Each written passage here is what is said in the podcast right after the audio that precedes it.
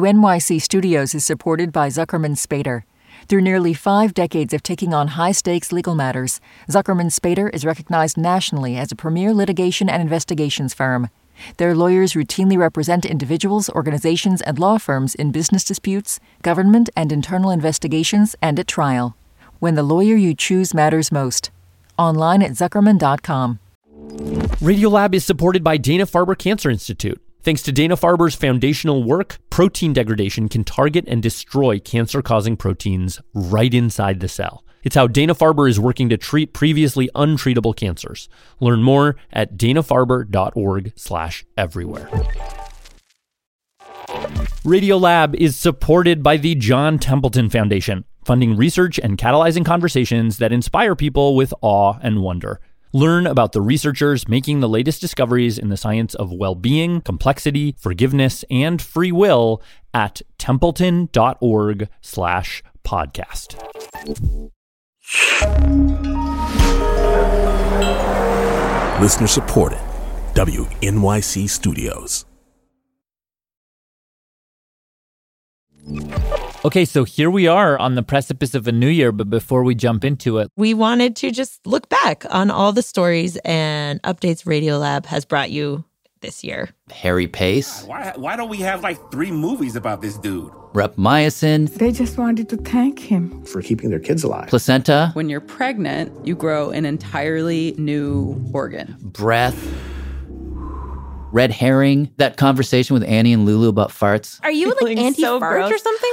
I, are you not? One of my favorite moments in podcasting of all time. so many greats. In a way, putting red herring next to breath, it's like breath comes out one way and Oh, red herring come comes out the other on. way. You know what I mean? Anyway, so why are we looking back? Well, it's that time of year, right? This is the moment when like you take stock of things that you care about and you want to financially support, but we've got a new way for you to do that. It's called the lab. And to be a part of the lab, there are three tiers you can choose from. So depending on how generous you're feeling or or how much of a peek you want to get behind the scenes, you get a lot of great stuff. We got some magnets, we got some embroidered retro patches, we got tote bags. And instead of ads, you'll get bonus content and you'll get extra interviews or invitations to members only events. You get a live stream following Jada Boomrod 24 hours a day, seven days a week. Can we just dwell for a second on the no ads thing? I have to say, this is like revolutionary. Hmm. Oh, I just like I breathe in more deeply even just thinking about it. The story just goes. So to take a look, see if you want to join, you just head on over to radiolab.org slash join. If you do end up supporting us We really appreciate it. so much. Yeah. And Have a happy new year. Oh, wait, you're listening. All right. Okay. All right. You're listening Listening to to Radio Lab. Radio Lab. From WNYC. dun dun dun dun dun dun na na na na na na na. I feel like I'm in an elevator or something. I feel like I'm in a Na-na. lobby. Hi, this is Lulu. Na na. Hey, it's na. Latif. And this is the last episode of Radio Lab for the year of 2021. Um, and it's been a wow. It's been a year. Uh, like d- Lulu, do you remember last year at this time? Yeah, there was so much burgeoning hope. Pfizer and BioNTech has shown early promise. Moderna announcing its vaccine. Johnson and Johnson's vaccine is being called a new weapon tonight. This time, it's just one shot. Yeah, it was vaccine after vaccine after vaccine. For the AstraZeneca COVID Sputnik V vaccine. Anything was possible. Sleeves were coming up, needles were going in. Vaccinated people do not carry the virus, don't get sick. There was this moment of excitement. Yeah, like we can lick this thing. Unless something very odd happens, I would say that it is pretty much over. And then And then we did it. And now it's all solved and everything's great. It's all over. Terrific. and we're not quite. I know. The pandemic just won't leave us. Right. I mean, some of it was not our fault. I mean, some of it was our fault as a human species. Some of it was not our fault. But regardless, as we've been looking back on this year, the second one in a row that has felt uh, like it hurt. Like it started with so much promise and we're ending with a whimper. We realized that, you know, this year has been a flop. It's been a flop of a year. Yeah. So here at Radiolab, as this crappy year comes to a close, we decided to pay homage to the flop itself. This very common and yet very seldom celebrated human experience of flopping. So, without further ado, we bring you Not just one, not just two, but six flops. six flops. Flops that are in the ocean, Flops that are on basketball courts. sure he got hit in the face. That's a sell job right there. flops that are on stage in front of millions of people. flops in the White House. Disgusting disappointment. but not in the way you think. This is get out of hand. Six flops of various shapes, forms, and velocities, hoping that as we flop our way to the end of the year, it might be nice to flop with others. And it might give us a little insight into what's on the other side of a flop. Are you in pain?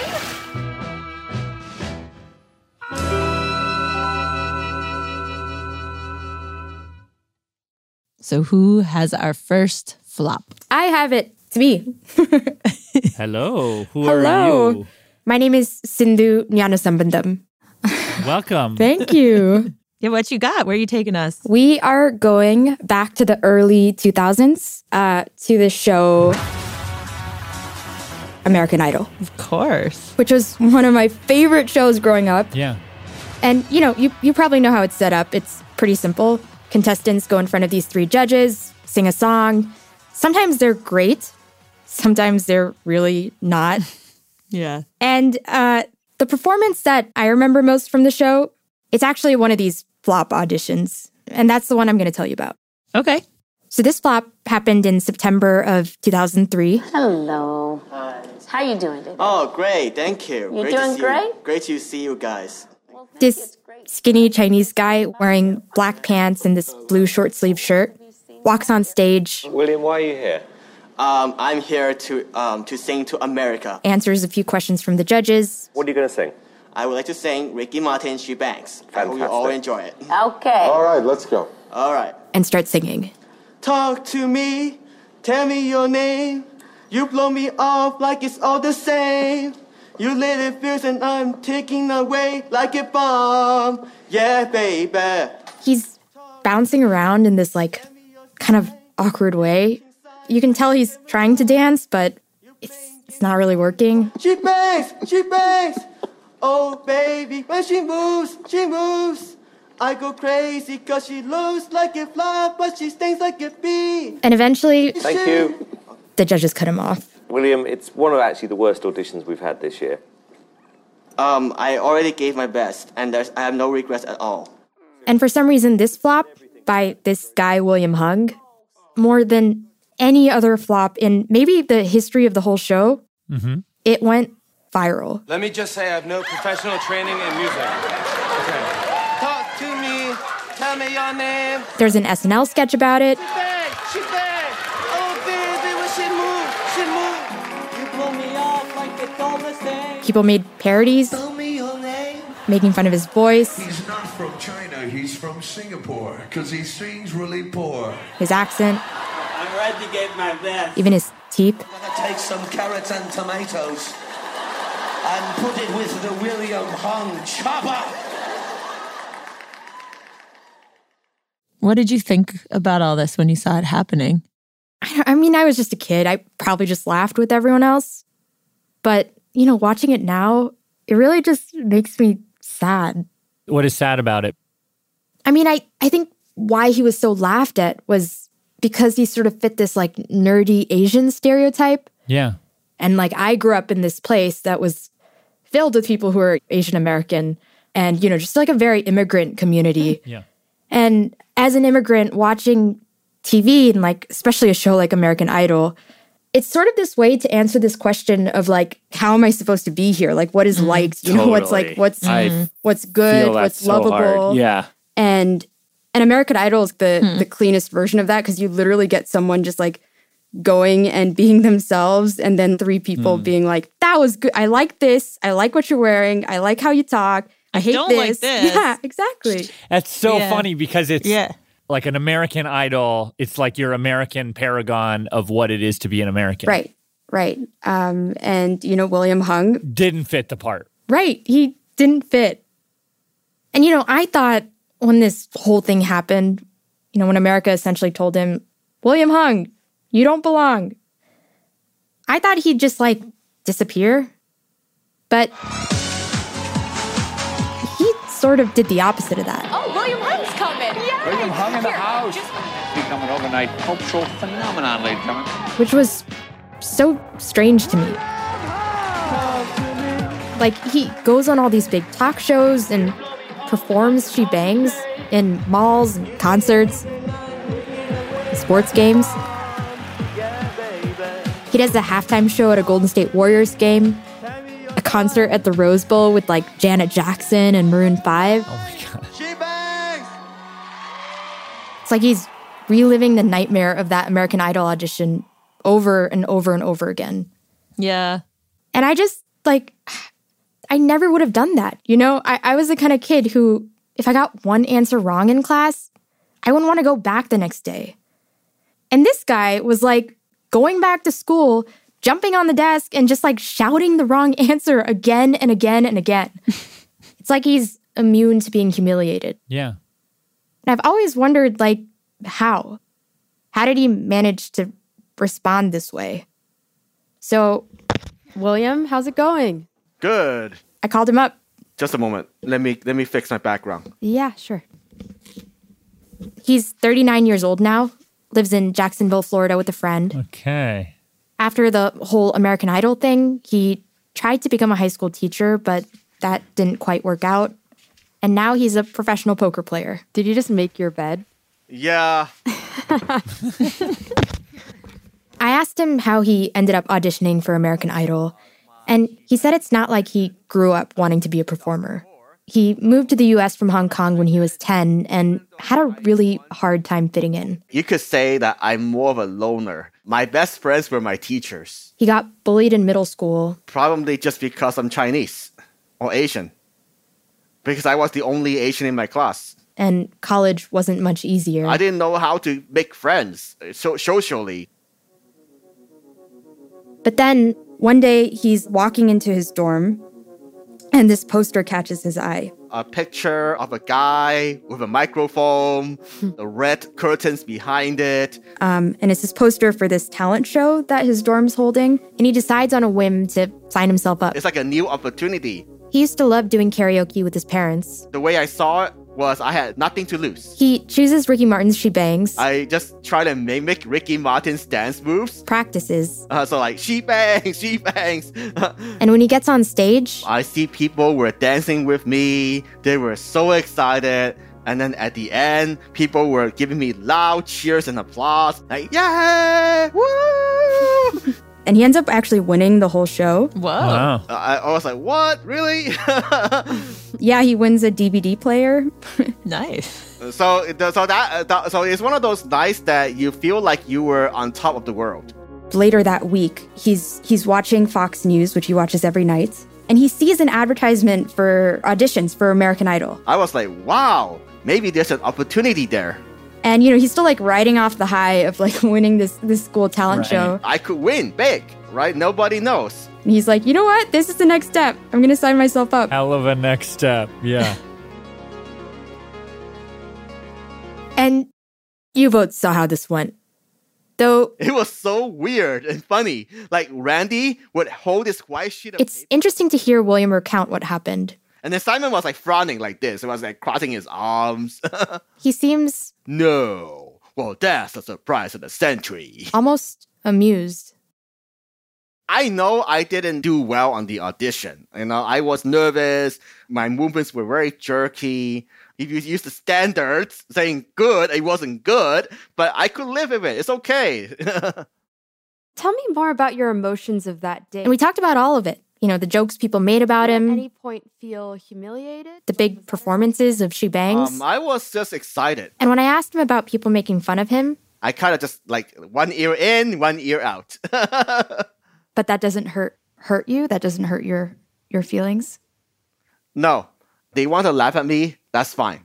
um, be, be, because uh, they they enjoy um, uh, wa- watching or listening to songs like my to my you know to my style of she bangs whatever. Hmm. But I wonder if you could talk about even one specific moment that either was painful or humiliating or like angering to you. I really don't have that, Sindhu. Um, and that's, that's a good, and that's a good, pro, uh, that's a good thing. Uh, um, there were some interesting experiences for sure, but it wasn't like angered. Um, how to say it? It's not so impactful that I had to think about every day. Hmm. Yeah.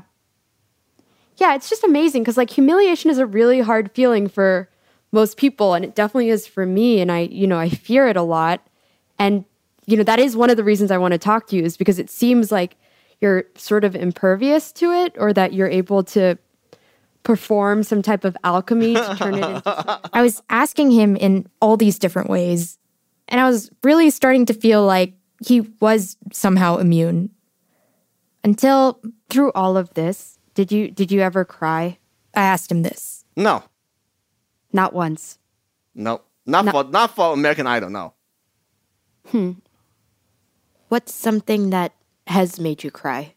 Ooh. very hard. Very hard. Very, uh, there, there were a few moments that made me cry. Um, I remember um, what, what uh, one day I spent a lot of time uh, after teaching, preparing the le- next lesson. This was after the idol stuff settled down. He was training to become a teacher. The next day, I was like, okay, these things will go well. I was optimistic. But then, you know, like the kids just decided not to follow me. You know, they saw me more like a funny entertainer, uh, celebrity. They didn't see me as their teacher. And then my master teacher called me out uh, and and and uh, step aside, like I'm taking over, da da da da. Right? It wasn't a, it wasn't a good scene. It was it was an embarrassing scene to me. so yeah. yeah. Uh, and then he told me he would fail me if I don't improve. Uh, I cried after I got home because that really hurts. That's that's that's that's not a fun thing to hear. Yeah, it felt real. You know, that's like like yeah. oh my gosh, uh, I did all this, and you say this is not good enough. Okay, I, f- I, f- I felt that was big a bigger embarrassment compared to my American Idol flop. Why did that feel like a bigger flop to you? Um, because because I, I um because I worked so hard to get to where I was. Um, I was ready to uh, graduate. I was I seriously considered taking on a high school teaching position. Uh, after I was done, but after that experience, that changed my mind. It's like okay, I don't want to go through this ever again. hmm. Yeah, I mean, I I guess that makes sense that that feels more like a flop because I guess with a flop, you need to have a ton of expectation and hope, and you know you have to care a lot, and then you have that crushed with like a huge disappointment, like a total failure. And I guess this experience you had as a teacher does fit that definition way better. Yeah, I agree. But the thing is, like for me, there's like one more component to the definition, which is like the audience, like the, the the, group of people who who are watching you fail. Yeah. Yeah. And to me, like that's almost everything. Like it would matter so much to me that American Idol was in front of millions of people. Um but you don't seem to weight that component very much and I just like wh- why do you think that is? Be- well, like I mentioned, uh, for me- for my American Idol audition, it, it, I I just focus on having fun, enjoying the moment, and that's it. Yeah. But well, I guess another way to ask this, like it, like so, the story we're making right now together, it's actually like the first ever story where my voice will be like a big part of it. Um, oh you know, millions of people will be listening to this.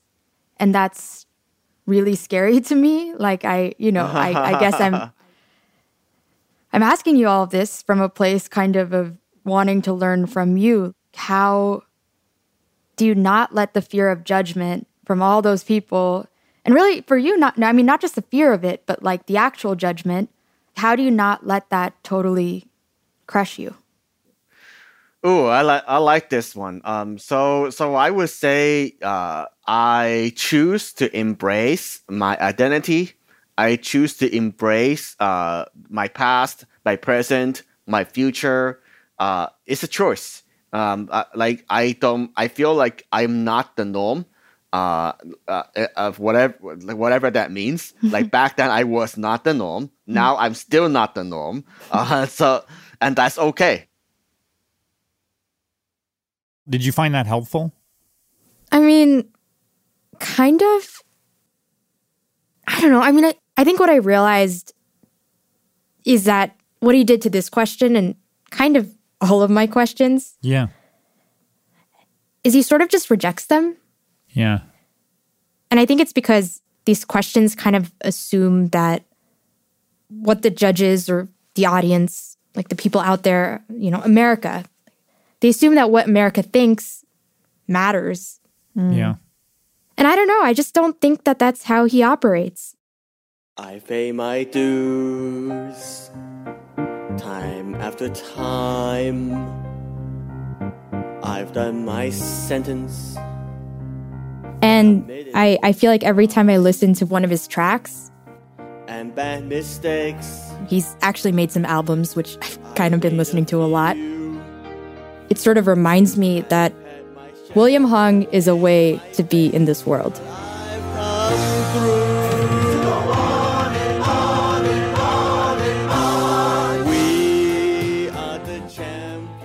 Producer Sindhu Nyanasambandam. When we come back, way more flops aquatic flops, Olympic flops, NBA flops, more flops, a lot more flops. are the champions. We are the champions. No time for losers, cause we are the champions of the world.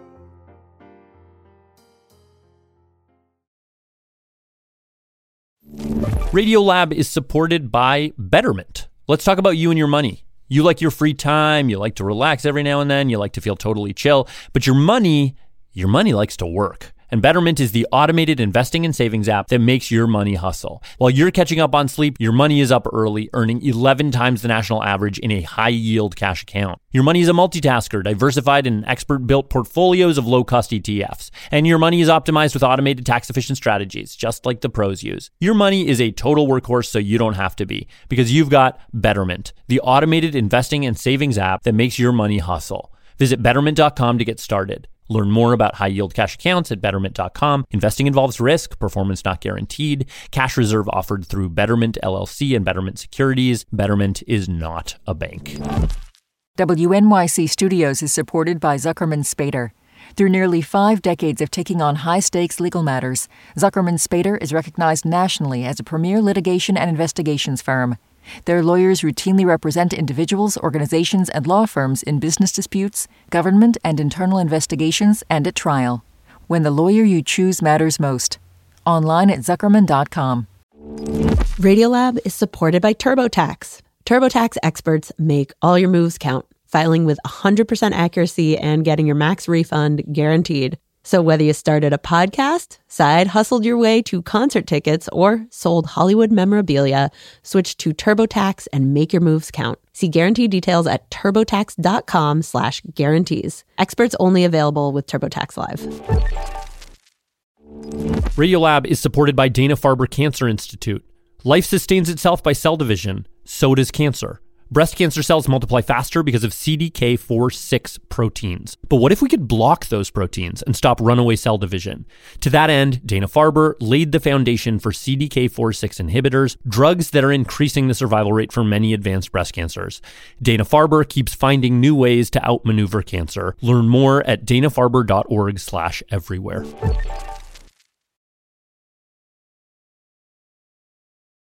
Next flop comes to us from editors Soren Wheeler and Alex Neeson. All right, Neeson, you there? Yeah, I'm here. Did you have like a hot start that you had in your head, or should I just kind of get us kicked? I, I mean, I have some stuff that I want uh, Let's FM Lulu to watch. Hmm. Oh, okay, that'll be. But you can go, but go. Let's go. Ready, ready, ready? Um, okay, yeah. So, uh. So I guess I'd say that this one is about the flop as a lie told through the physical movement of bodies on the basketball court. Okay. Wait, wait, wait. Do you guys even know what a flop is in basketball? Flop? No, I, I So- don't. You want to school him, Alex? Yeah, let's just like show you what we're even talking about. So, this is a clip of Marcus Smart, guard for the Boston Celtics. He comes to the basket for a rebound. And Oh, man. That was extreme. he seems to like bounce off the Atlanta player, does this flailing pirouette out of bounds. Yeah. It's like he's he decided to do high jump in the middle of a game or something. Yeah. So that's a flop. It's when there wasn't a foul or sometimes any contact at all, but the player Hmm. falls and flails dramatically to try and get the ref to think there was a foul.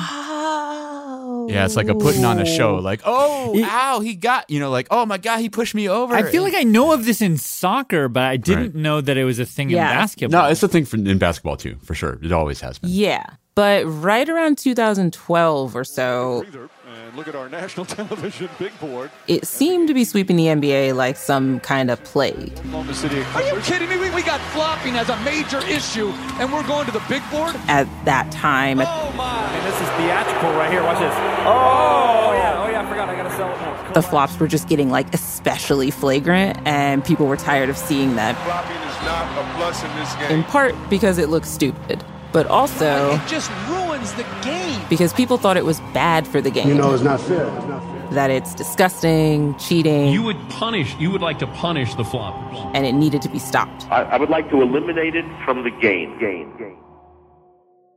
But then along came a guy named Are you serious? Are you really that clueless? Mark Cuban. What the hell is that? You, you don't ever use facts. You don't ever use substance. The guy from Shark Tank, and he's desperate to put an end to the madness. A- And he also happens to be a billionaire and owns the Dallas Mavericks. Yes. Yeah. Well, um, I have to say, in my head, I imagine like a limo rolling up on your lab. no. Mark Cuban just emailed me. That's how it started. So, this is Peter Wayan. He's a biomechanics researcher at Southern Methodist University. So you just opened your email one day, and it was just like Mark Cuban. Yeah. One, one evening, I was like, oh. And I showed it to my wife. I said, do you think this is really Mark Cuban? and she said, yeah, I think it is. You should probably answer that. That's funny. A- And basically, he says, look, this flopping stuff is getting out of control. He was concerned about the integrity of the game. You know, we got all these big, huge guys that are sort of falling over all the time and flailing. And so, I'm going to throw you a bunch of money and you are going to prove scientifically that these guys are flopping. So sadly, since I am a Shark Tank fan, I, I've never met uh, uh, Mark Cuban. Uh, That's Ken Clark. He was at the time he was a graduate student in Peter's lab, and so he and Peter got together, thought about, it, and they're like, "All right, This will be fun. We have the equipment. We have the tools. So let's let's do it. a- a- absolutely. all right." So, so what did you do? Uh, we crashed into each other over and over and over again. We played human billiards. Yeah, exactly. the idea was if they could figure out what a normal non-floppy collision looked like, well, then they could spot when something fishy was happening. So We set up big crash pads in the in the lab. they bring people in, they put like the little sensor things on them. We have a motion capture system. They got the cameras, and they just have people run into each other. Able to do that. Um, Max, Max, Max. Uh, in a whole variety of ways. subjects of different sizes a little guy runs into a big guy. with different incoming velocities. You try it really fast. Now you go really slow, or you just push on Um, them. Well, what are you doing today? Oh, we're just putting on some, you know, video game suits and running into each other the whole day. yeah. They even built a metal and plastic person. They called it Gus Gus was he was just a galvanized structure with a piece of plywood in the middle. to like knock him over. I wanted to put a San Antonio Spurs jersey on Gus, um, but the but the members of the crew said no, that's pushing it too far. So they do all these tests, and here's what they come up with. Guys falling on their butts all the time, that's not actually a reliable sign of a flop at all. If a player has their feet planted and their weight on their heels or whatever, It doesn't take much force to knock them over. Right. It's not much. It's not much at all. If they don't move their feet, bam, over they go. Yeah, a- a- absolutely. Huh. So that's going to actually happen a lot in the in the natural course of a game. But the thing you need to watch, according to Peter and Ken, is the arms. All of the excessive upper body motion. histrionics. Yeah. Yeah, the histrionics, really. The natural reaction when you're hit and falling backwards is for you to take your arms and reach backwards to brace for impact. And so if a player's flailing with their arms above their head all crazy, Nine times out of 10, that's probably a flop. they're putting on a show. Problem is, even that doesn't really help much because a guy could actually get fouled and sort of flail his arms just to like draw attention to it. Right. So so they write this whole report up. They even made like a video and they give it back to Mark Cuban. and this was not what Mark Cuban wanted to hear. He was hoping for more, something more concrete and actionable to sort of stamp out this this epidemic of faking. Um, but I, you know, we can't change the science. So the whole experiment was itself kind of a flop. well, I I mean, yeah, maybe a little bit. But the the interesting thing was that Peter and Ken told us that a scientific hard science spot the flop kind of thing actually might be possible in the not too distant future. It's not far fetched to think that we could have instantaneous velocity on all 10 players on a basketball court at any given time. and all you would need is just like a tiny little bit of, of math. You know their mass, you know mass and velocity, you know instantaneous momentum. You go off some basic assumptions that momentum in a collision is going to be um, conserved. Then you just have computers that are sort of tracking and crunching all those numbers. based on the sizes and the velocities incoming and outgoing. And if there's more momentum coming out of that than going in, You just send a little signal down to the ref right there on the court. beep, beep, you know, bell goes off in the ref's earpiece and says, hey, that, that was a flop. Just like eh, a big old X was like that was fake. Like yeah, they, then they just put it on the big screen right Yeah. over there. Like over the stadium. feud when you get it wrong. It's like, Right, yeah, eh. that's right. To think that someone like Mark Cuban would spend his infinite amount of dollars to find out the core cause of flopping instead of why his team can't win a championship again seems to be a bit of a waste of money, don't you think?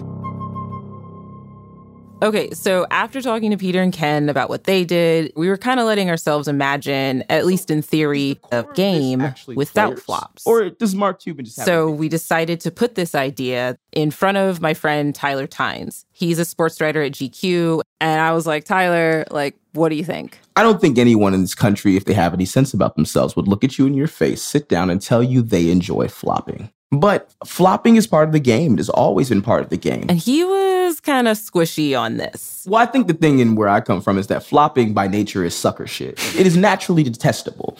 So he hates flops. But at the same time, part of the beauty of the game for him is just letting players play it however they're going to play it. And so the issue actually isn't with the players. The issue is with the league that incentivizes this type of entertainment. So if Trey Young or Draymond Green or Marcus Smart flails a bit differently than maybe some of our heroes of old.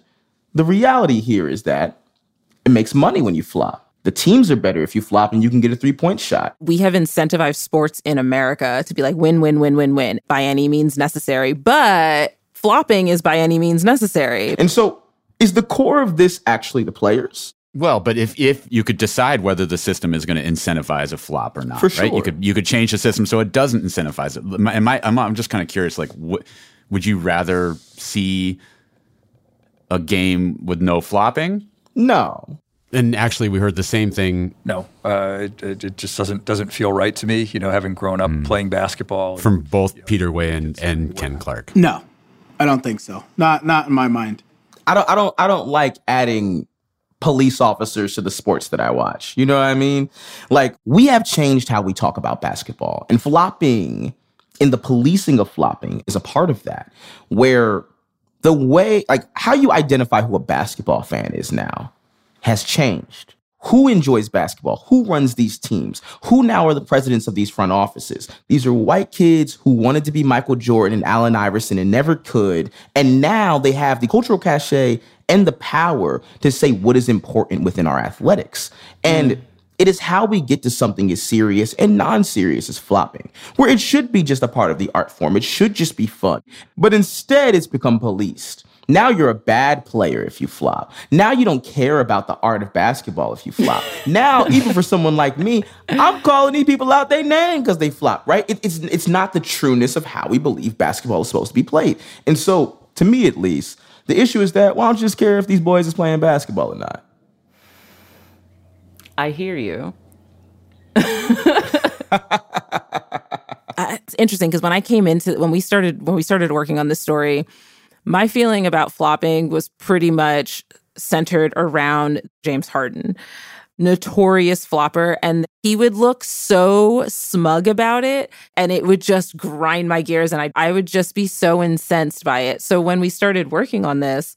It was really a moment for me to sit and think about like what kind of basketball game I actually want.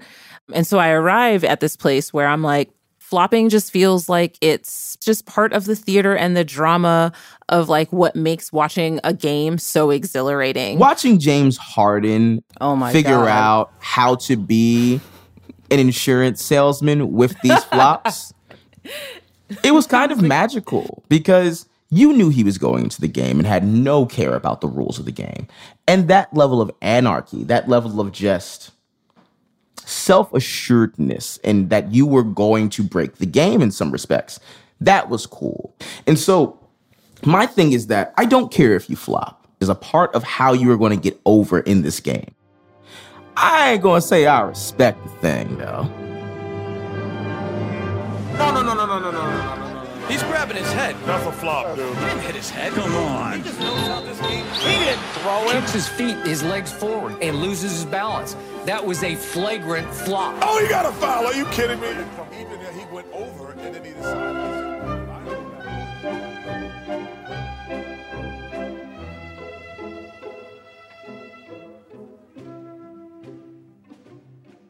Hello. Hello, lo, lo, lo, lo, lo, lo, lo. Hi. Hey, everybody's here. Next, producer Matt Kilty and contributing editor Heather Radke. Yeah. So what? i- What do you guys have? I actually feel like this is going to be close to Lulu's heart. I've been thinking about Lulu the whole time. Hmm. Really? Uh, Ooh, it's okay. about a ragtag group of women making their way in the world today. I already hate it. I don't know. I already hate it. Watch if it's out. I'm just kidding. All right. Uh, so, we're going to take you back to 2001. to a group of ragtag young women. Total ragtag. Um, One of whom was Kate, Kate Darmody Burke. How do you want me to? however you want, Ashley, I'll go Ashley Gersick Murphy. I'm Shelby Klopak. and Shelby. Oh gosh, I screwed that up. Um, So Kate, Ashley, Shelby. And all three of them were lacrosse players. Okay, so lacrosse, uh, it's like sticks with little nets. You throw a ball around. okay. So all of them had finished high school and they all wanted to play lacrosse in college, but you know, they weren't going to play at like Lacrosse Nation, University of Virginia or On top of the mountain once again, Maryland University of Maryland. is your national champion. these very storied programs. They weren't getting recruited by these top schools. And they, they kind of figured they would just like play at some small school, stay somewhere near home. Yep. Well, so insert Kelly Amonte Hiller. You could call the Mia Hamm of women's lacrosse. Two time player of the year. National champion at Maryland. She came to one of my soccer games. She was going around the East Coast trying to recruit women to come play for her at Northwestern University. But the problem was Northwestern didn't even actually have a team. Yeah, because Northwestern, it's in the heart of the Midwest, just outside of Chicago. And back then, lacrosse was not a Midwest sport. It was an East Coast, like mid Atlantic thing. But Northwestern had hired this like first time head coach to basically build a program from scratch. She was like 26. Oh, you're like a little kid. But when she went recruiting, she would ask these girls point blank, Do you want to be a national champion? And we're sort of like, I mean, What? I remember giggling and laughing, but there was no smile on her face. I thought, this lady is crazy, slash, I love her. So she managed to get a team together. Just picture a lot of really intense, short East Coast ladies making their way to the Midwest. she was pulling people from everywhere. she got these twins who she found on the street just jogging. Asked them if they wanted to play lacrosse. They thought lacrosse was a town in Wisconsin. They don't even have a practice field. They practiced on the flag football field. But early on, she sat him down and she said to him, We will be national champions, and we need everybody to buy in. You know, I say jump, you say how high. She had a Spock relaxing and doing yoga and meditating. They did these things called affirmation circles. We would go around and tell each other positive things about us, you know, oh, you're so fast, Jenny. Your shot is so strong, Ashley. And Kate told us We drank the Kool Aid. She told us we could do anything, and we really just believed her. And so that year, this group of mostly freshmen hit the field and they lost a lot of games. they go five and 10. Five and 10, five wins, 10 losses. Five wins, 10 Yeah. losses. It's pretty bad. Their second year, they go eight and eight. Okay. Third year, they go 15 and three, Ooh. which means they made it to the playoffs, um, but they ultimately lost in the quarters to UVA. I went to UVA, so I could be go who's. Their senior year, they go undefeated. Ooh. And they actually make it to the national championship game where they have to play UVA again. Are you building up a mighty ducks here? But then they get to the finals Oh, quack, and blow it. Quack. Like is that No, the no, flop? no, no, no, no. They win. Northwestern University Wildcats. We should. They win. They win the championship. The bench clears. First time in a championship game and national title winners. They're like hugging, crying, jumping, laughing. I mean, it was the most incredible. You know, I now have two children, and that's pretty incredible. But truthfully, the most incre- incredible experience of my life. We went nuts. And then I will never forget being in the locker room and Kelly talking about just how proud she was. And then we get to go to the White House. Which is where this story sort of flips. It's July 2005. They go to DC, they get all dressed up, and they go to the White House. It smelled and felt distinguished. You know, it's the it's the White House. They get to see Lincoln's bedroom, they walk around the Rose Garden. And then they get ushered into this room where in the corner, There was almost stadium seating kind of bleachers. so the whole team goes over, takes their place, and then in walks George W. Bush. He's got on a suit and tie. Comes over, congratulates the team. They give him a couple lacrosse sticks. And then some photographer says, Okay, everyone, look up here. Three, two, one, snap. A few days later, Shelby gets a call on her cell phone. But I didn't recognize the phone number. And I picked it up, and it happened to be some reporter. I don't really recall from where. And then she was asking me, you know, just different questions about winning a championship and going to the White House. And then all of a sudden, it took a turn because she said something of, Did anyone say anything about your foot attire? I said, Excuse me? And the reporter went on to say, Well, in the White House photo, you were clearly wearing flip flops. and that could be considered disrespectful or inappropriate. And I'm like, whoa, whoa, whoa, whoa. I'm sorry, I have to go. She hangs up and she's like, Oh God. Because she wasn't the only one who was wearing flip flops that day. No. Kate was one of them. My cell phone starts ringing at five in the morning. It was a reporter asking her about her flip flops. She says a day later, the story broke. First, it was in the Chicago Tribune, then USA Today, White House flip flops flap, NBC, White House footwear fans flip flop kerfuffle, E ESPN, NPR. CBS. Ladies, good morning to all of you. Kate and Shelby were on the Today Show. You don't wear flip flops to meet the President of the United States. And their mothers are The on mother's the show. on the show, the God. coach, and then a. Shoe expert You know, I would have chosen something that was a closed toe. saying that we should have been wearing a full heeled closed toe shoe. Do's and don'ts for flip flops. You would put White House on the don't list. I would put it on the don't list. All because of this photo where a few young women are wearing flip flops. Wait, actually, can you show me the picture? Yeah, hang on.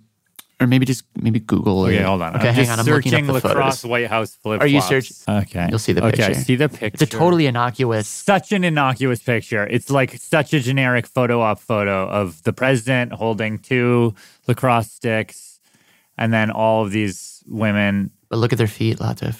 But it's just so. it's just so nothing. Oh, is it Latif?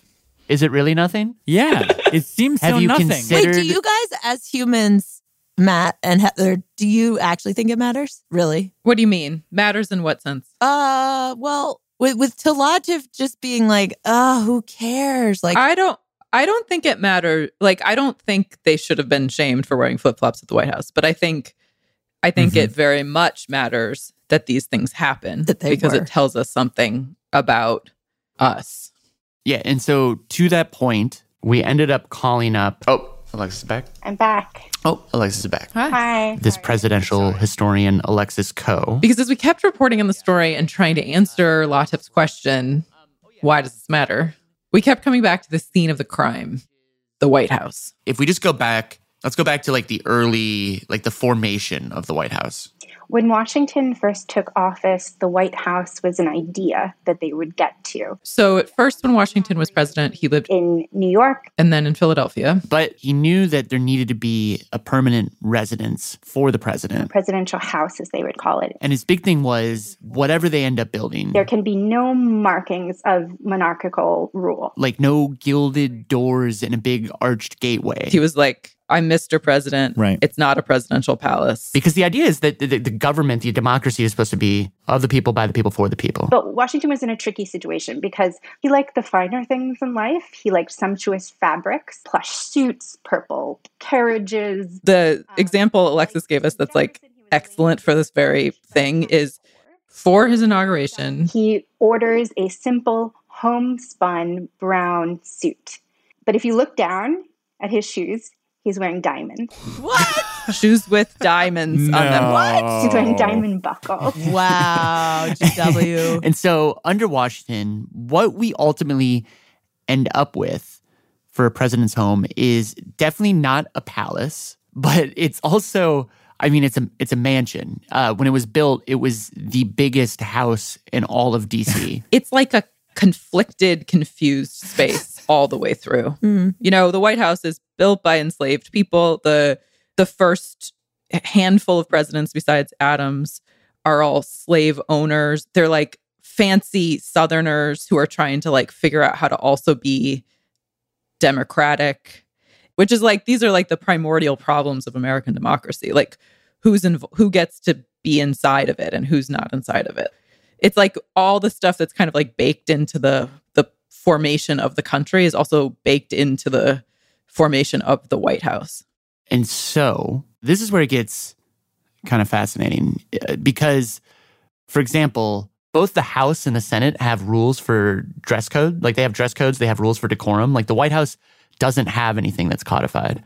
Uh, Interesting. And so what the White House becomes is this space where in each administration, they can sort of dictate what the White House ought to be and kind of like demonstrate what they think our country should be. You know, it's played out in the Christmas like what Christmas trees the first lady chooses and wh- how, you know I was immediately thinking about that. Melania's Yeah, trees and there's like, you know, George Bush banned blue jeans in the White House, but Obama would let staff workers work without their suit jackets on. Yeah. Like all these questions of formality and taste are really questions about like what is the White House and in some sense like who is America. Hmm. And the lacrosse players when they flopped onto the floor of the White House, they were kind of unwittingly walking right into the middle of this question. You know, there wasn't a set of rules where it felt like we were doing something wrong. That's Kate again. I had no idea until my brother was the one that yelled at me. I mean, th- they thought they were wearing nice shoes. yeah, you know, the more I reflect on it, Shelby again. I wonder if anyone would have even thought twice about what a men's team wore on their feet. And I think one of my favorite things about this whole thing is that when these women went on the Today Show,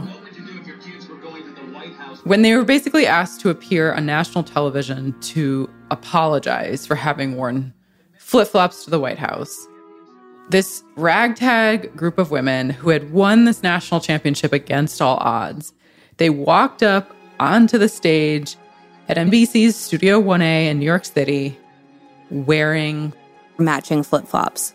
At any point when you got to the White House, did you look around and say, ooh, maybe this is a little inappropriate? Not at all. No? No. and that was you did that on purpose. That was sort of like Oh, absolutely. Absolutely. They asked me, now what makes a champion? Let me tell you, uh, we stood tall, put up a fight. No fear, that's what champions look like. To all my girls, make them look twice. That's right, that's what champions look like. All right. Okay. Uh, so next up, we are going to a place where flip flops are not only allowed, they are uh, celebrated. Okay. The pool. Fun. Fun is not exactly the word I'd use to describe this story. Um, it's a, it's kind of the story of an ethical conundrum. Uh, that's how I would put it. And uh, it involves an Olympian, uh, a global pandemic, and because I roped him into it, uh, our colleague David Gable. oh, and a flop too. All right. Lotchev calls me and he said, Have you ever heard of Greg Louganis? And I said, I'm a gay man who's 64. Of course I've heard of him. um, Okay, so we're talking about the 1988 Olympics in Seoul. Welcome to day four of our coverage from Seoul, Korea. Greg Louganis is both a platform and springboard diver, and at the prior Olympics, he gold medaled in both. No diver has ever won back-to-back goals. Greg Louganis is expected to do that here in Seoul. So let's Going into the 1988 Olympic Games, I was the favorite. That's Greg. And then um, in the prelims, the, fortunately, it was prelims. Um, Something Greg never expected to happen happened. yeah. We're at the diving venue, Chamshel Indoor Swimming Pool, the preliminaries of the men's three meter springboard. Greg has done eight dives. He steps up to the board for his ninth dive. Wait, I feel like I need a visual. What does he look like then? Oh my gosh. He's like Hollywood handsome, wavy, dark hair, fit body, like the Calvin Klein ads in Times Square. And you can see his concentration.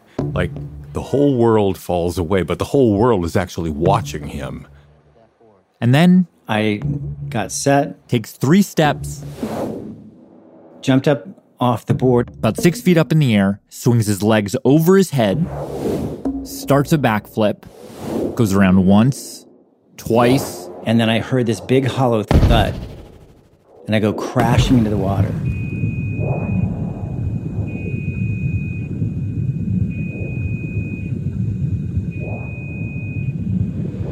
Oh, God.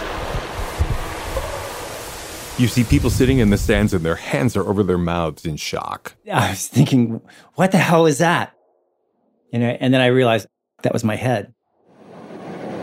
Now we'll go back and look at it in slow motion. What happened? Greg did not get his weight far enough over the end of the board. Watch his hips in relation to his heels. Right there, his weight is too far back. Kind of amazingly, uh, he just pops up out of the water. Yeah, and he swims to the edge of the pool. I made my way over to my coach, Ron O'Brien. And the coach is pushing the blood up into his dark hair so that the blood running down his neck isn't showing. Turns out he split open his scalp uh, at the back of his head. So he walks away from the pool, gets brought back into a training room, Strong medical staff was there. and they stitch him up. Four temporary stitches. The first emotion that I felt was I was embarrassed. You know, and of course the world's watching. But there was one thing the world didn't see, and, and that's actually what drew me to this story, because inside this very public moment, this very public flop, was a secret that Greg wouldn't actually reveal until years later. You hit your head, and there may have been blood in the water. Why were you terrified? because Ron O'Brien and myself were one of the few people in the stands that, that knew that I was HIV positive. The man considered to be the greatest diver in Olympic history has announced today that he has AIDS. So when Greg finally reveals his status to the world in 1995, it was huge. Please welcome Greg Louganis. He was on all the shows. He was on Oprah, Greg has come forward. Sally Jesse Raphael. He is publicizing a past. And in these interviews, the same questions or kinds of questions keep coming up. How would a smart guy like you practice unsafe sex? On Larry King, I, I'm not following. How'd you get AIDS? and then once you knew you had it and you were going to the Olympics, Barbara Walters asked, uh, why didn't you tell anybody? I didn't anticipate hitting my head on the board. I didn't anticipate, you know, blood. Um, that's something that you don't, I didn't think about at the time. But you didn't tell the Olympic Committee. You No. didn't tell anyone. I was encouraged not to. Greg told Barbara that he had told his coach, but almost nobody else because like if he was if he was HIV positive, he, he wasn't allowed at the country. That would have been a uh, he probably would have been barred from the Olympics. He probably would Wait, have been wait, wait. like he was in Seoul, but he w- Sorry? if he had disclosed his status, he wouldn't have been allowed. Yep. Wow. There was a list of countries that had it announced you may not enter the country if you test HIV positive. Right. And if he had announced it while he's there, he would have been sent home immediately. But Barbara Walters just kept asking him. When you hit your head and there was blood perhaps in that water, what did you think? That's where I became paralyzed with fear. I watched that going, stop beating this guy up for 10 minutes of his life. Yeah, I mean, it, it, wa- it, it is hard to watch, and and and I think even then, like people mostly knew that HIV couldn't even be transmitted that way. Like Mhm. the, the pool was so big, the water was chlorinated, you know. So so it does. There's part of it that does feel like it's just like everyone ganging up on the gay guy. Mm-hmm. Um, but but there is, I don't know, there is one part of it that feels like a fair question to me, and that's like when I think about the doctor, right, the guy who was stitching up Greg's head, he wasn't wearing latex gloves. And so he was stitching him up. Like if he had pricked his finger with that needle, he he could have contracted HIV. Hmm. To to me, that moment, that that is very morally complicated. Yeah. One of my fears was, you know, well, what is my responsibility knowing that I'm HIV positive? Yeah. Um, you know, Was it's- that like a like was that like a like a like a No, like a it just deep- is. It's like what what do I do? What's what's the next right step? Did you know the doctor wasn't wearing gloves? I, I I didn't- I didn't see it. I had my face down and I didn't have eyes on the top of my head. And and that's just it. You don't know what you don't know. You're dealing with the situation in that moment. What is your like just just walk me through your your internal monologue. Well, the, you know, the the thing is, I mean, one thing that I learned just through practice, through my years and years and years of performing, is always asking myself, what do I have control of? Usually not much. Okay, there were no latex gloves. Okay, that's not in my control. And so it's it's basically letting it go. After we talked to Greg, I, I just I like I kept thinking like he's he's right. There's nothing he could have done about the accident, nothing he could have done about the doctor not wearing gloves. But I did keep thinking like he did have control over whether or not he told the guy. Yeah, but you're making it sound so simple. Um, put yourself in his shoes. Put yourself in his speedo and think about what just happened, all that's at stake. Right. You know, when he came out as HIV positive and gay, I'm relieved and feeling like I'm not the only one who's thinking about this kind of thing. I think me and HIV positive people around the world, because I tested positive in 87, little earlier than he did. And I got this job to sing at Tokyo Disneyland, and I needed this job really badly. And I was very familiar with that list of countries that you're forbidden to enter. And Japan is on there too. I'm coming into Narita Airport outside Tokyo in this very formal, very polite English, but Japanese, Japanese thought kind of sign. It says, Hello, if you are HIV positive, please step over here and register. And I remember walking under that going, You have got to be kidding me. I am not saying a word. So when, when I'm hearing Lachif go back about what were you thinking at the moment, well, you kind of think about that moment every day of I'm in the kitchen and I'm having dinner with friends and I cut myself and what do I do? I'm not going to announce to everyone I'm HIV positive, but I'm going to make sure I clean it up, run it underwater, get it bandaged up and have my heart stop pounding. So to zoom in on did you make the right choice in that moment when you're getting stitched up is an understandable question, but I mean, think about all the secrets you got to keep because you have to keep them.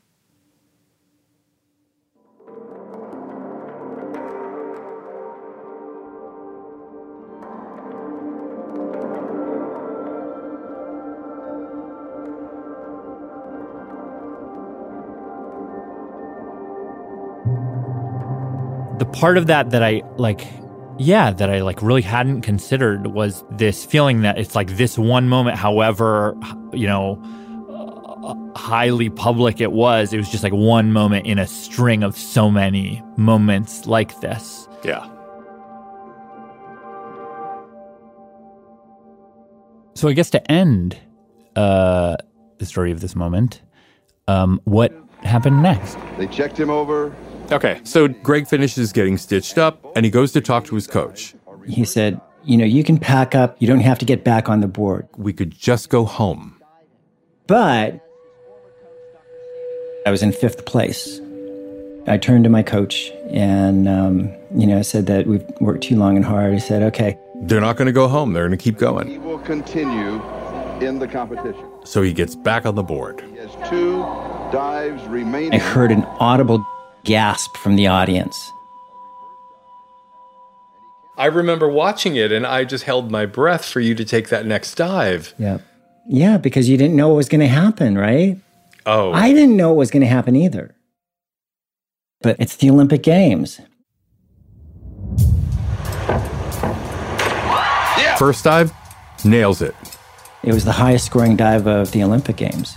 Does the next dive. And he's going to the finals. Right. Next night in the finals, he wins gold in the springboard. And then The final dive of his competition, he's up for gold on the platform. his last chance. A dive takes less than three seconds.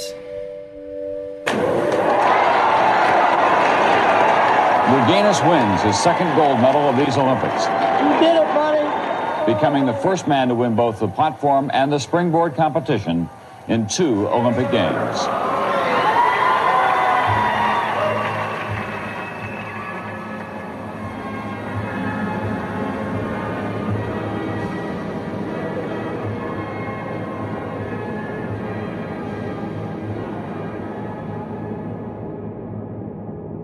Coming up, two more flops, one into the water and one out of it.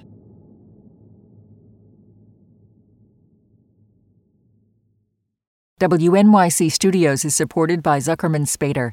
Through nearly five decades of taking on high stakes legal matters, Zuckerman Spader is recognized nationally as a premier litigation and investigations firm. Their lawyers routinely represent individuals, organizations, and law firms in business disputes, government and internal investigations, and at trial. When the lawyer you choose matters most. Online at Zuckerman.com. Radiolab is supported by the John Templeton Foundation, funding research and catalyzing conversations that inspire people with awe and wonder.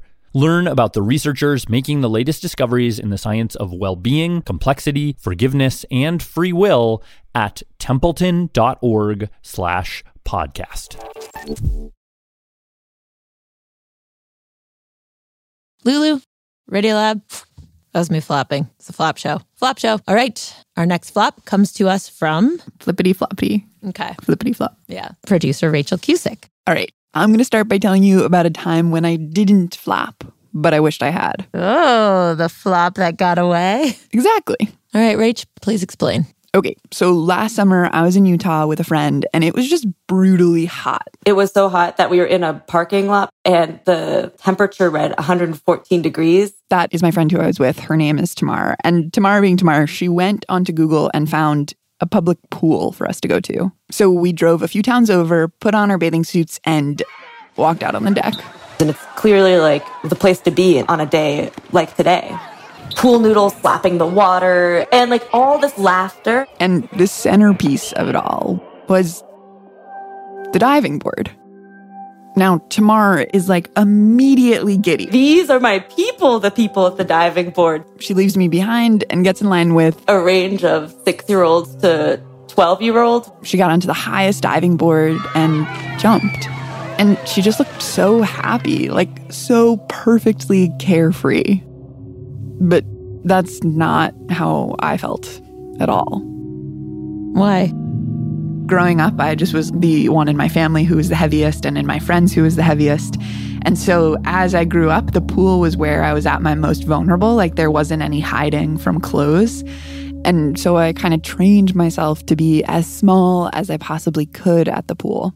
So that day in Utah, I'm at a crowded pool of strangers and I'm like, how can I get myself in that pool as fast as possible, but also like as quietly as possible? I'm like looking at the pool, searching for the corner furthest away from the eyes of the diving board. Like the, the cool lifeguards, they were off to the left. I gotta like stay away from them. Meanwhile, I was 25 years old. I am like a great person. like I should not be strategizing away from the the lifeguard and the bucket hat, but that's where we were that day.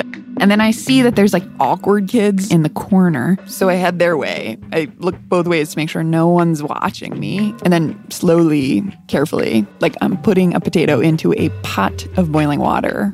I slink my body into the pool. So it's just disappeared. Totally. You this entire time, Reach, just so you know, were just kind of like bathing with all of your body submerged except for your shoulders and your head. it's like an alligator. You looked kind of like just not sad, but just let down. Mm-hmm. I feel like almost you shut down in a way. And she was right. Like I felt defeated, man. like a kid who got bullied by myself. yeah, that's not good. it That's not wasn't good. So so that was what happened back in July. And then this flop show comes along and pretty much the minute we get this prompt, I turned on YouTube and started binging videos It's our eighth annual pedestrian belly flop competition. of belly flops. And I was spending hours doing this. That was postcard belly flopping. I will show you how to do it from any height. 'Cause I watch people who are like giving tutorials. Ladies and gentlemen, welcome back to Oslo, Norway World Championship of Duds. I learned that the Norwegians have a national sport dedicated to the belly flop.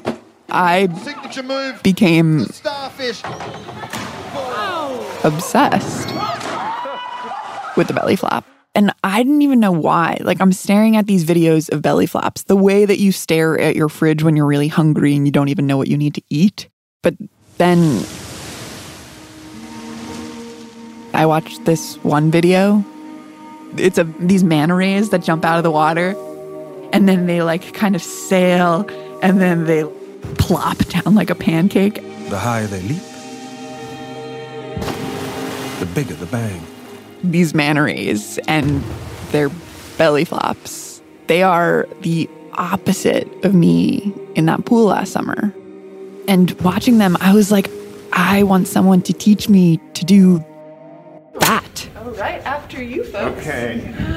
Here we go. And so Okay, let's go change. We'll see you in a minute. Annie McEwen and I You never know where life will take you. drive up to Boston and belly flop with the ultimate belly flopper. I'm I'm Chris Miller. I'm I'm Lulu Miller's father. and I think that's why I'm here. Well, but it is true that I have been belly flopping for about 70 years. As I know, you guys were like, we need someone. And I was like, I've got a real B lister. Like, he's got no plans, and it's one of his only interests. Smells like oh, it smells great. I don't even need my own towel. So the three of us meet up at a hotel pool. we test the water temperature with our Oh, I'm towels? sure it's going to be oh, it's a bath. We're out on the deck, and even though it was November, the pool was empty, like no one was there, I still felt that feeling from the summer lurking. I'm afraid to like even try. But honestly, the minute that feeling bubbled up for me, Lulu, your dad was like, You want to have a demonstration first. Oh, Can can you demonstrate to start? All right, it's just a matter of starting to dive but not arching.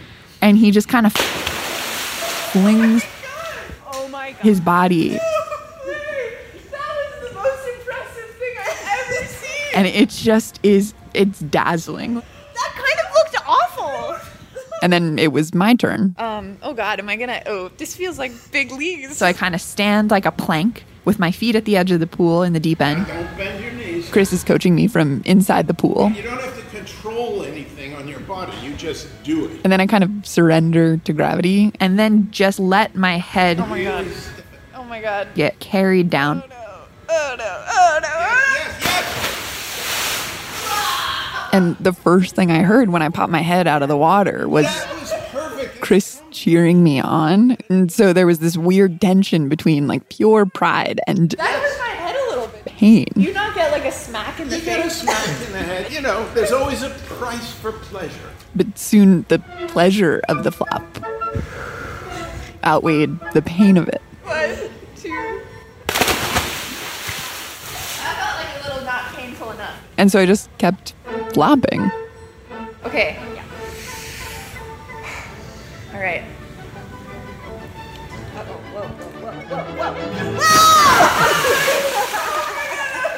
Do that again quick Okay, before okay, go, go, go, go, go, go, go, go, go. How many times did you belly flop? I would say at least like Two, three.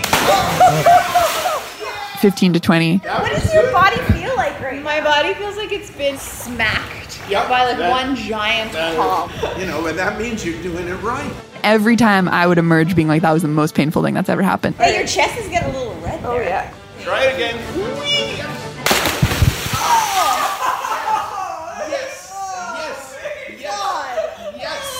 But we'd do it again. And again. And again. But now you can do this with running. Oh, I understand less and less. Meanwhile, Annie's standing on the on the side being like, I have no idea what's going on. Ah! But it didn't matter because it felt like I was making up for all the years I didn't get in the pool that way. And I was feeling freer. Eventually, I became one with the flop. And Chris and I took on the pool, just like the man race. Should we do a double flop? Okay.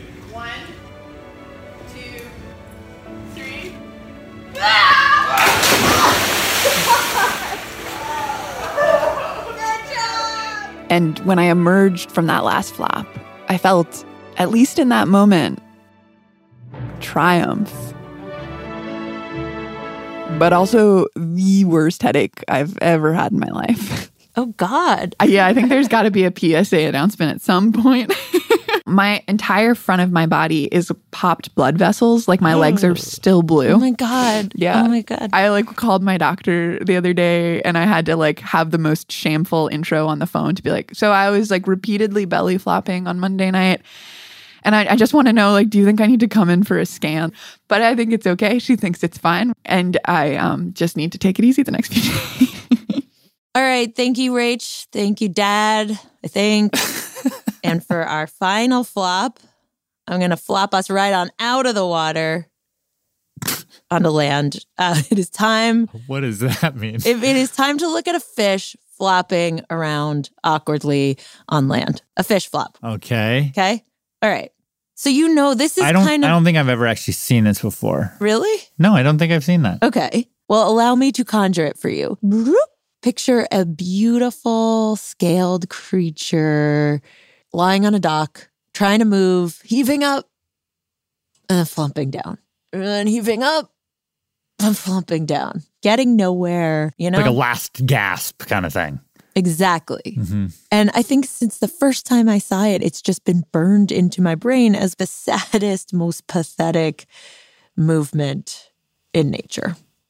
However, a few weeks ago, rolling on up on the shed aquarium, I met someone who watches fish flopping almost every day, and she completely reframed how I see it. My name is Rachel Zack, and I'm a senior aquarist on the special exhibits team at the Chet Aquarium. Oh, Hello, turtle. Adorable turtle. So Rachel walked me around all these massive tanks of clownfish and shark, And I'll show you the ribbon eels. sea dragons and pufferfish. grumpy frog. And first of all, she explained that every species of fish has its own little distinctive flop. had this question last night. Would an eel flop, or would it just like wriggle like a snake? Oh no, they they flop. And the thing that really holds them all together is that none of them, none of these flops are what she would call pathetic. In fact, when she sees a fish flop, she thinks That's an awesome behavior. That's exactly what they're supposed to do. that's part of how they survive. Flopping is effective. Like a fish that you drop on a pier flops enough to make its way to the end of the pier. I mean, there's an achievement there. So there's a real, there's skill, there's technique, there's just a ton of power. It's just flailing, right? Like, how much technique is there? Well, the voice you just heard is Alice Gibb, a biologist at Northern Arizona University, who for the last decade has been filming fish flopping on desks in her lab. So let me tell you about flops. Yeah. She filmed all different kinds of species. And when she played the videos back in slow mo and watched what's really going on inside that motion, she saw that the fish is doing something that seems impossible. Have you ever watched somebody dribble a basketball and they start it flat on the ground and they tap it just gently? And if you tap it and tap it and tap it, you can start the ball bouncing up and down in bigger and bigger and bigger arcs. So the fish somehow bounces itself. And at a certain point, they kind of jerk up onto their tail.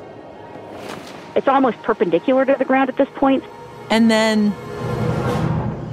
they launch forward, often into the water. Wow. Fish didn't learn to flop because we dropped them on decks, right? Fish learn to flop for many different reasons. Grunion, which is a kind of fish, actually flops out of the water for their baby's sake. So they'll like flop up onto the sand, lay eggs so underwater creatures can't get them, and then flop back down into the water. They're rock stars. Or there, there are other fish, killifish, that flop because they live in these tiny little pools, and sometimes there might only be one in a pool. And the males, they need to find females to breed with. They'll just kind of uh, flop like 10 times the length of their body into another pool. Hmm. In a human centered world, when people talk about I flopped down on the couch or something, seems to imply maybe an uncoordinated movement that then is followed by no movement at all. Yeah. Right? Like it sort of implies that you've hit a, a dead end. Yeah. But that's not what's going on with the fish on land, right? Because even the flops, which I think are called flops because they appear uncoordinated, they have the ability to maybe take something that could be a dead end and turn it into another chance.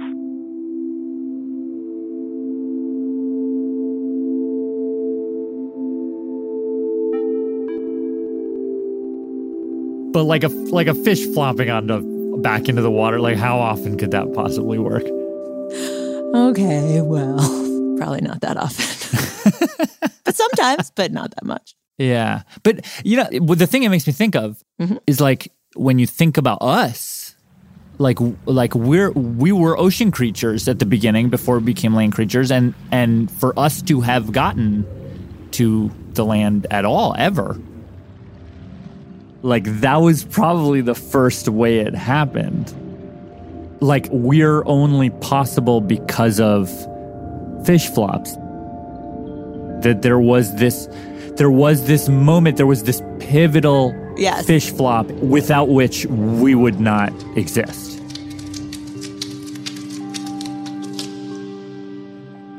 Boom. right Yeah, yeah, that's beautiful. We don't need to say any more. okay All right, that'll do it.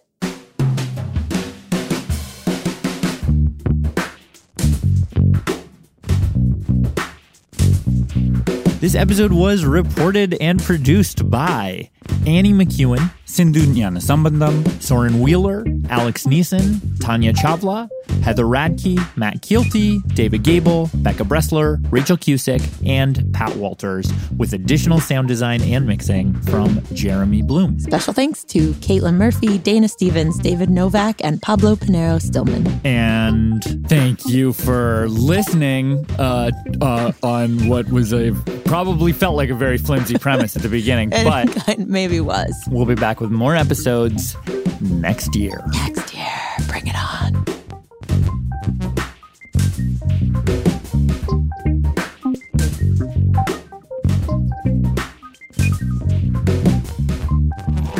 Radiolab was created by Jada Boomrod and is edited by Soren Wheeler. Lulu Miller and Latif Nasser are our co hosts, Susie Lechtenberg is our executive producer, and Dylan Keefe is our director of sound design. Our staff includes Simon Adler, Jeremy Bloom, Becca Bressler, Rachel Cusick, W. Harry Fortuna, David Gable, Maria Paz Gutierrez, Sinduniana Sambandam, Matt Kilty, Annie McEwen, Alex Neeson, Sarah Kari, Ariane Wack, Pat Walters, and Molly Webster. With help from Tanya Chavla and Sarah Sonbach, our fact checkers are Diane Kelly, Emily Krieger, and Adam Chabille. This is Ryan Percy calling from Stowe, Vermont. Radio Lab is supported in part by the Alfred P. Sloan Foundation, enhancing public understanding of science and technology in the modern world. More information about Sloan at www.sloan.org. Science reporting on Radio Lab is supported in part by Science Sandbox, a Simons Foundation initiative dedicated to engaging everyone with the process of science.